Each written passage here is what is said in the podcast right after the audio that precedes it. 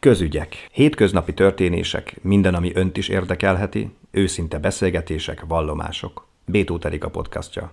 Vendéget köszöntök a stúdióban, itt van velünk Csontos László, és egy könyvet tartok a kezemben, Hőseink az étlapon címmel, és hát természetesen a könyvírója vendégünk Csontos László. Nos, hogyan született ez a könyv, illetve az ötlet, majd hallgatóink is mindjárt megértik, hogy mit is jelent ez a könyv. Honnan az ötlet? Jó napot kívánok! Hát az ötlet az onnan jött, hogy már ez nem az első, hanem a hatodik könyvem, és ugye már különböző dolgokat, feldolg, témákat feldolgoztam, amelyik általában történelmi kötődések. Ez azért van, mert végzettségem szerint én két diplomás történész lennék, és mai napig is ugye nem a szakmában dolgozok, úgymond tanárként vagy kutatóként, de nagyon szeretem a történelmet, hobbiból mindig is foglalkoztam vele, és természetesen az embernek vannak vonzódásai bizonyos kor korszakok iránt, aki ezzel foglalkozik. Nekem ez az egyik ilyen kedvenc korszakom, ha szabad így fogalmazni, a reformkor.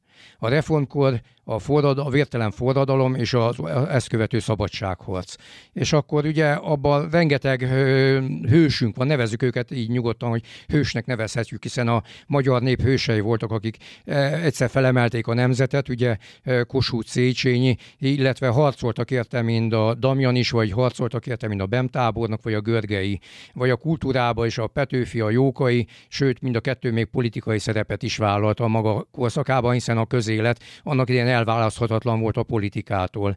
És ugye ezekről az emberekről nagyon sok mindent tudunk. Azt tudjuk, hogy egykoron nagyon-nagyon népszerűek voltak. Bízom benne, hogy azért még manapság is legalább a többségét ismerik az emberek, hiszen történelmi órából annak idején, történelmi órán annak idején mindegyiket tanulni kellett. Viszont azon már csak keveset tudnak, hogy a megbecsülésnek egyik fokmérője volt annak idején, hogy ételeket neveztek el, hiszen mit szeret az ember legjobban? Enni szeret, bocsánat a kifejezés, legalábbis egyik legjobban az enni. szereti legjobban. A gyomrát szereti, és igen, aki, a, a, aki, akit annyira becsül, hogy elnevezzen róla egy ételt, ami, ami neki ízlik, az, az a non plus ultra, tehát egy nagyon nagy elismerés, és ugye nem csak a kosút kifli volt, hanem nagyon sok más. Ami a legközismertebb talán a jókai bableves, vagy az eszterházi rostélyos, szinte ez a kettő jut eszembe, hogyha erről beszélgetünk, de ön 12-t talált. Hát 12 személy szerepel benne, étel az, az van, amelyikről például Kossuth Lajosról csak egyedül Kossuthról tíz hozzá köthető étel van, ami az ő nevét viseli. Tehát ez egy komoly kutatómunka is volt. Például a Kossuthnál még Amerikából is találtam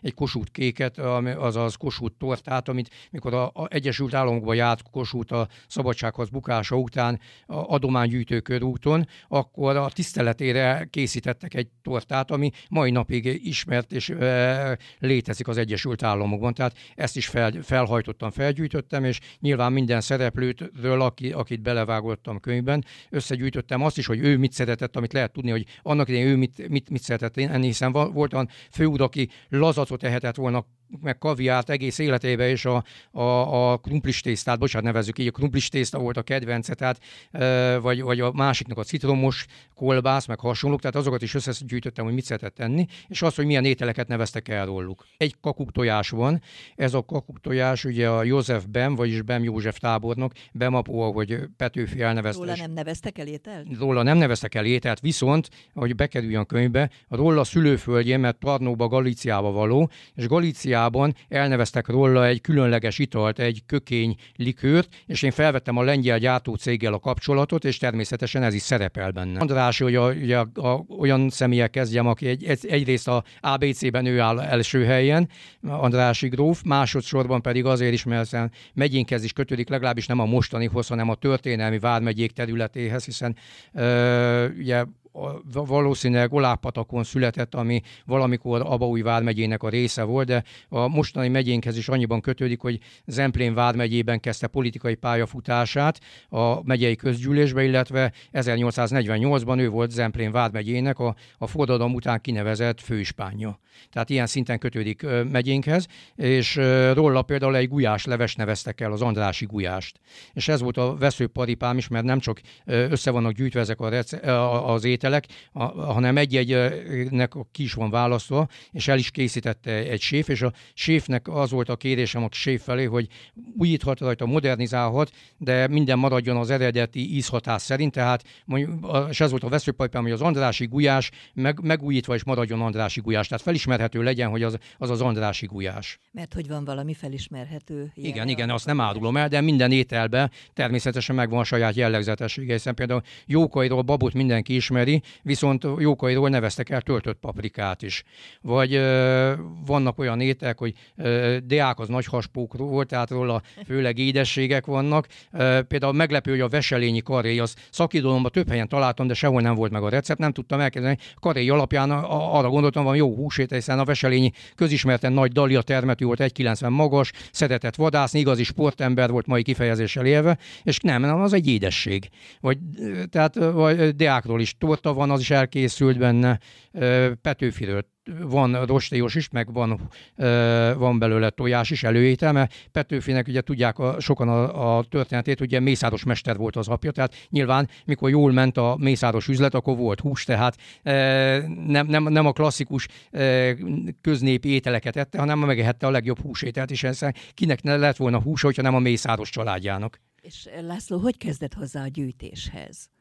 Ezekhez az adatoknak a Hát a történet az egész körülbelül másfél éve megszületett a, a fejemben, hogy ezt szeretném megcsinálni, és akkor ugye van a könyv, úgyhogy van egy történelmi blokkát, én mint történész, ezt bocsánat kifejezésre kihasználtam, hogy egyszer összefoglaltam röviden a, magát a korszakot, bemutattam a, a korszakot, a, a reformkort, a szabadságharcot, illetve nyilván a, kiválasztottam, végignéztem először a személyeket, hogy kik azok, akik szóba jöhetnek, ugye, és akkor miután megvoltak, akkor az az ő élettörténetüket is az én interpretációm szerint megírtam, és akkor utána jött az, hogy a, a, az ételek, utána jártam mindenkinek, hogy mit szeretett, amennyire lehetett, ez kellett keresgélni azért, hogy mit szeretett enni, általában az, ez sikerült megtalálni. Például a, a, a Széchenyére mindenki azt gondolná, hogy milyen nagy gazdag úriember, ő ember volt, hogy ő is mindent megehetett, bármit, amit megkívánt. Ugye ez valóban így volt, mert anyagilag megengedhette magának.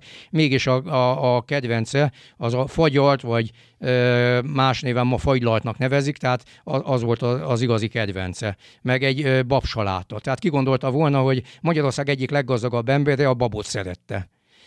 Igen, ezek mind nagyon érdekesek, és annak is utána járt gondolom, hogy akkor hogyan készítik ezeket az ételeket. Természetesen megszereztem az eredeti recepteket, egész annyira például a Battyány Lajos uh, Mártír miniszterelnökünk is szerepel benne, hiszen történelmileg megérdemlő, és elneveztek róla is ételt, hogy például a Battyány család egyik leszármazottjával, Battyány Katával, aki jelenleg Angliában él, felvettem a kapcsolatot, és kézzel írtva lemásolta nekem, és ugye mire jó az internet, interneten keresztül átküldte az általuk ismert receptet projektet.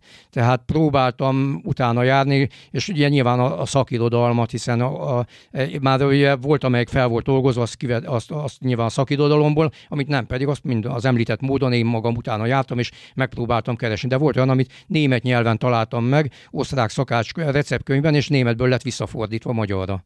És itt Miskolcon az éttermek mindegyikében találhatóak ezek az ételek? Hát szerintem a, a jókai bableves az gyakorlatilag vélhetően mindenütt, vagy majdnem mindenütt megvan az étlapon.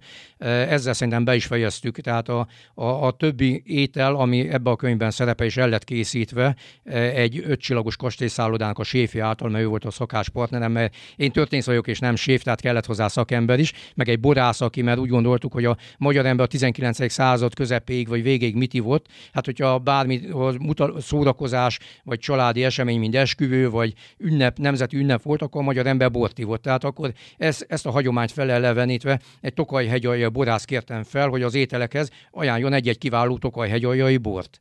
És akkor nyilván az, a séffel visszatérve, tehát meg volt a recept. A séffel megbeszéltem, hogy e, nyilván kicsit modernizálhat az ételeken, e, ez főleg például a zöldségekben jelent meg, ugye, tehát azzal kiegészítheti, de az eredeti ízhatása az meg maradjon. És akkor nyilván megvan benne a recept, hogy miből, hogy kell, akkor a, a, tehát az összetevők, az is, hogy hogy kell elkészíteni, az is le van benne írva, és illetve hát a végén én minden ételt ö, végig kóstoltam hősiesen, és természetesen saját véleményem is hozzá van téve, hogy melyik mennyire ízlet, és például egyet... Melyik a kedvenc?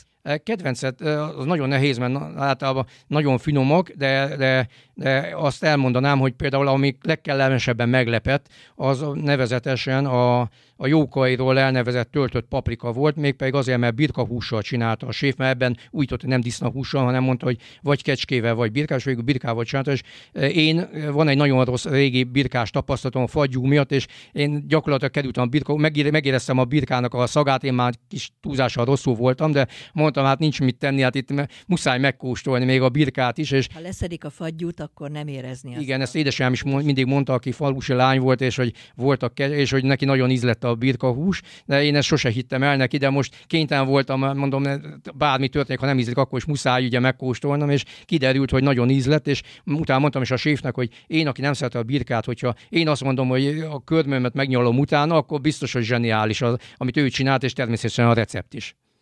És hát, mint mondtam, ez a hatodik könyve, kicsit beszéljünk Igen. az előző könyvekről. Az egyik például az Én megyém. Ez miről szól ez? Ez a előző könyvem volt, ami 2021-ben jelent meg decemberében. Nevezetesen ez e, már megyekönyvet, úgymond klasszikus megyekönyvet négyet készítettek az elmúlt évtizedekben, ami azért klasszikus, mert a történelmi lineálisan van benne, gyakorlatilag, hogy a, a ősember lejön a fáról, ugye a kőeszközök, stb., és valahol napjainkban ér véget, ugye egy lineálisan vonal mellett haladva. Én teljesen más koncepció alapján készítettem, hiszen nem szerettem volna egy ötödiket csinálni egy, ugyanabból, ami már teljesen fel van dolgozva, hanem én úgy vettem, hogy területi alapon az összes járásból, ami megyénkben van, összegyűjtöttem különböző történeteket. Ez bevallottan szubjektív, van benne történet, mi, van benne kulturális, van benne ipartörténet, például az Ómossán, van benne a Szerencsi cukorgyár története, van benne a Tokai bornak a, a, a, a bor, hogy az aszú mit jelent, ugye, hogy a puttonyok, stb. elmagyarázom benne egy szócikben, és én abban gondolom, hogy ez a 61 néhány szubjektív kis történet a végén egy objektív megyeképi összeáll, hogyha jól csináltam, és bízom benne, hogy az olvasók is azt gondolják, hogy a én megyém, mire elolvassák és a végére jönne, jutnak, azt mondják, hogy a mi megyénk. A másik könyvének a címe Mogyoróska. Ez ugye egy kis település Borsodaba új Zemplén megyében. Ide milyen kötődése volt? Hát személyes kötődésem nem volt hozzá, viszont édesanyám görög katolikus. Ez pedig egy ruszin eredetű, vagy részben ruszin eredetű görög katolikus apró falucska, tehát a kötődés megvolt, hogy ap, édesanyám is apró faluból való, és ráadásul uh, görög katolikus faluból csak a Cserehátról, és ezért, ezért megvolt a kötődés hozzá, hogy ismertem a kultúrájukat egyszer másodszor pedig egy ismerősöm, hiszen több évtizedes újságírói pályafutás áll mögöttem, egy ismerősöm, akit még újságíróként ismertem, és Magyaróskára való, ő keresett meg, hogy érdekelne a téma, és hogy írjak egy falu monográfiát, és mondtam, hogy természetesen érdekel az említett okok miatt, ugye kisfalu és görög katolikusok, és nyilván megcsáltam egyszer a történelmi felvezetését, ugye ott is, illetve annyival megtoldottam, hogy egy, egy kis szociográfiát is belevettem, hogy a most ott, most ott élő embereket is megszólaltattam a Erdésztől a, a marhatenyésztőn keresztül, hogy milyen az élet Magyaróskán.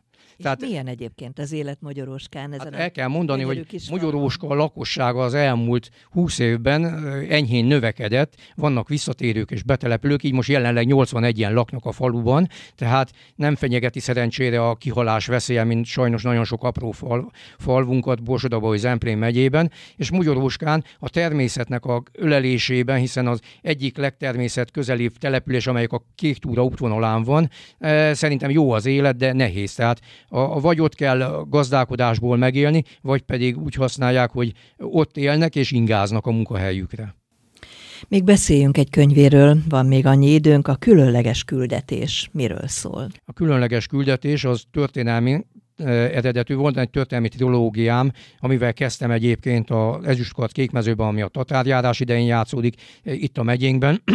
Akkor van a bükki bújdosók, ami a nevéből eredendően rá lehet sejteni a kuruckorban, korai kuruckorban játszódik egyébként az Eger Diósgyőr Kassa közötti térségben, és ugye ugyan lineálisan időben haladva a 1849 nyarán játszódik a különleges küldetés, amelyik a szabadságharc utolsó heteiben egy egy fiktív történet, de valós környezetbe behelyezve, és innen ez is erősen kötődik megyénkhez, hiszen megyaszóból indul a történet, játszódik a Sajó völgyében, majd ahogy a honvéd csapatok vonultak vissza ugye az Alföldön lefelé, úgy megy a történet le egészen világosig, de nem ért véget világosnál, hiszen nem mindenki tette le a fegyvert, voltak, akik civilbe öltöztek, vagy egyenruhában, de megszöktek és hazamentek, és ez a történet és ilyenekről szól, akik nem, nem adták meg magukat világosnál, hanem, és nem is mentek a török birodalomba bújdosni, hanem hazatértek. És még van könyve, az Ezüstkard kék mezőben, nagyon találó cím. Igen. Ez a Muhi csatáról indul, ugye, ami szintén itt megyénkben játszódott, és az, az a lényege, hogy azt próbáltam körbejárni, hogy egy ilyen vereség után hogy lehetett túlélni. És nyilván a vitézeknek az élet, a életén keresztül bemutattam azt a, egy, egy olyan kéthetes intervallumot, hogy a csata után, amit elveszettünk a csatát, hogy hogy, hogy kellett onnan elmenekülni a, a sajó árterében, a mocsárban, e, egészen merre vergődtek, jött, e, vonultak, menekültek, tehát ezt a történetet járja túl, egy pozitív történet, hiszen a nép is túlélte, súlyos veszteségeket szenvedtünk, de a nép is valahogy túlélte, és ez is arról szól, tehát nem e, bemutatja a vereséget, de a, a fő mondani az, hogy túl lehetett élni. És túl is élték, csak küzdeni kellett harcolni, és az ezüstkart kék mezőben az pedig a, a címere a vitéznek, hiszen a pajzsán kell elképzelni ezt az ezüstkardot egy kék mezőben. Dolgozik-e most valami új könyvön? Van-e születőben valami? Hát ötleteim természetesen mindig vannak. E, e, most nyilván először ezt kellene ugye menedzselni, ami e, most lesz bemutatva, és most került ki a könyvesboltokba különböző elosztó helyekre a, a hőseink az étlapon, de a következő variáció már a fejemben van, az nem tudom, hogy össze fog-e jönni, de remélem, hogy igen, mégpedig egy Torna Szent Jakab monográfiát hasonlóan a Magyaróskához, hiszen édesapám Torna Szent Jakabai származású volt, Gyerekkoromban én is nyaraltam ott többször, és utána néztem, még soha senki nem írta meg a történetét. Tehát ez az egyik, ami a fejemben motoszkál, de például elképzelhető, hogyha amennyiben sikerül a, a finanszírozását megteremteni, akkor a szikszói csatáról, ami 1588-ban volt, és a tehát a török időkben is ellátogatok egy regény erejéig, hogyha sikerül összehozni a finanszírozását. Köszönöm szépen, hogy itt volt. Csontos Lászlónak további sok sikereket kívánunk a leendő könyvéhez is, és hát nyilván ehhez a Hőseink az Étlapon című könyvhöz is. Még egyszer köszönöm, hogy itt volt. Köszönöm szépen a lehetőséget, és bízom benne, hogy a olvasók tetszését elnyerik a könyveim. Még talán annyit, hogy hol, hol lehet kapni ezt a könyvet, ha valakinek az Köszönöm szépen, tehát a, a, például Miskolcon a főutcán a Génius könyvesboltban, akkor interneten is be lehet szerezni, ha haladjunk a, a korral, egyébként digitálisan is elkészült az összes könyvem, és egy webshopon keresztül a monimart.hu-n, annak van egy könyvesbolt a része, és ott pedig az összes könyvem megkapható kapható nyomtatásban, illetve elektronikus formátumban is, hiszen egyre jobban terjednek az e-bookok, és meg számítógépek különböző elektronikus adathordozók, amelyeken könyvet is lehet olvasni, tehát ajánlom figyelmükbe nem csak a borsodiaknak, hanem a ország különböző részen, sőt Amerikából is vásároltak már elektronikus formában. Még egyszer köszönöm a beszélgetést Santos Lászlónak. Köszönöm.